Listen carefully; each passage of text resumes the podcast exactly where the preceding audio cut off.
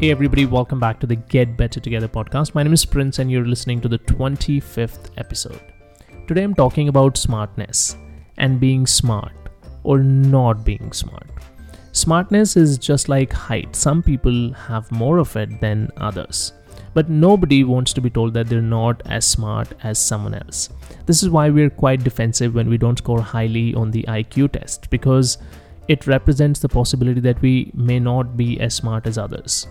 Though I'm not a great fan of IQ tests myself and believe that they don't reflect true intelligence or someone's smartness, I do, however, know that in day to day life there are many things that suggest if someone is a smart individual. And that's what we're going to talk about today. This topic is pretty close to me because when I was in my early 20s, I always wanted people to think that I was smart. I didn't really care whether I was actually smart, but I just wanted people to think that I was and, you know, admire me for my smartness. I guess that's not a very smart thing to do. But the good news is that with some self assessment, you can actually find out if you have what it takes to be smart. As I said, you don't have to have a very high IQ to be considered a smart person. I'm now going to talk through four vital signs that smart people reflect in their personality and day to day dealings.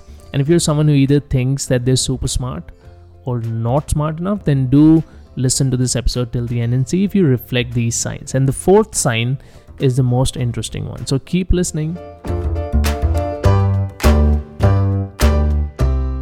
Number one, you recognize other smart people. It only takes one smart person to recognize another smart person. At first, you might think, hey, if I can tell someone is smart, does that mean I'm smart too? Well, yes and no. If you're able to point to someone and recognize them as smart because of a smart thing that they did, then that alone doesn't prove the point. But if you would have also done that thing in a similar way, then that means you're also a smart person. Let me explain.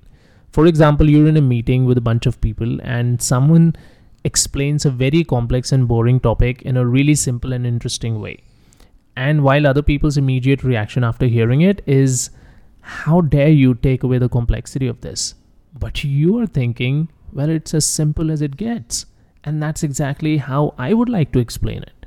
Then it's a sign of smartness in you. Number two, you bring out of the box ideas to solve problems. Albert Einstein said, I have no special talents, but I am passionately curious. Smart people are curious people and they bring out of the box ideas. In fact, for them, there is no box. And they don't even shy away from questioning why does 2 plus 2 equal 4? Now take an example of iPhone. Before iPhone was launched, Motorola phones were considered cool and top of line.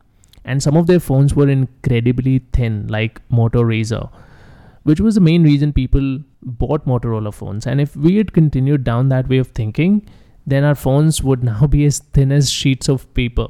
But all they would be able to do is make calls and just the basic stuff. Luckily, Steve Jobs had a different vision for what a cell phone could be. He thought if we could combine our phones and computers into a single device, so he developed the iPhone. The iPhone may not be the first smartphone, but it was the first smartphone that was adopted by mass market. This in turn allowed Android phones to take off.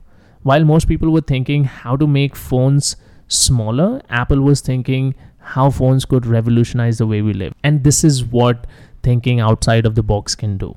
Number three, smart people are objective.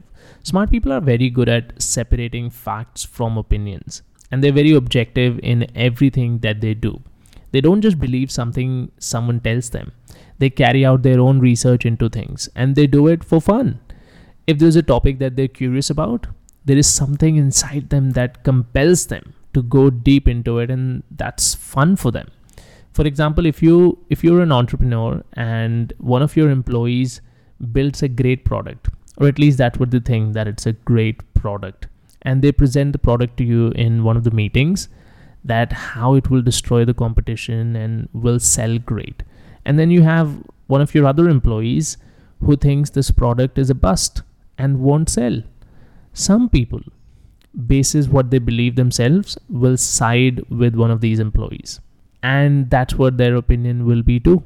But smart people would first gather facts maybe put the product out in the market for 6 months and see how market responds to it because that's when you will have facts to back up your opinion and honestly without the facts, opinions aren't necessarily true, and smart people realize that.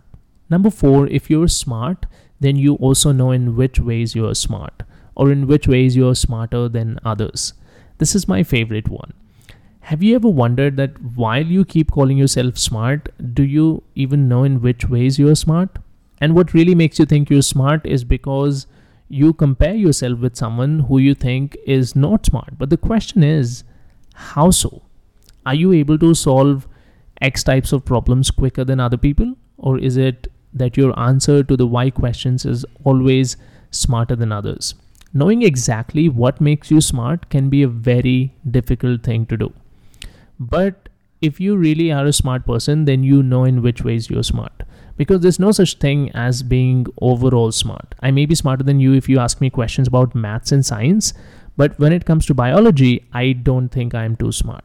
So if you don't know the areas in which you're smart, then it's either because you're not actually smart or you are smart but you never thought about what exactly makes you smart which is something that you should do to close the gap. So, these were the four signs that I feel are the signs of smart people. All these points are purely my opinion, but backed by hundreds of sources with credible research online. There are definitely more signs of smartness, but these are some of the top ones.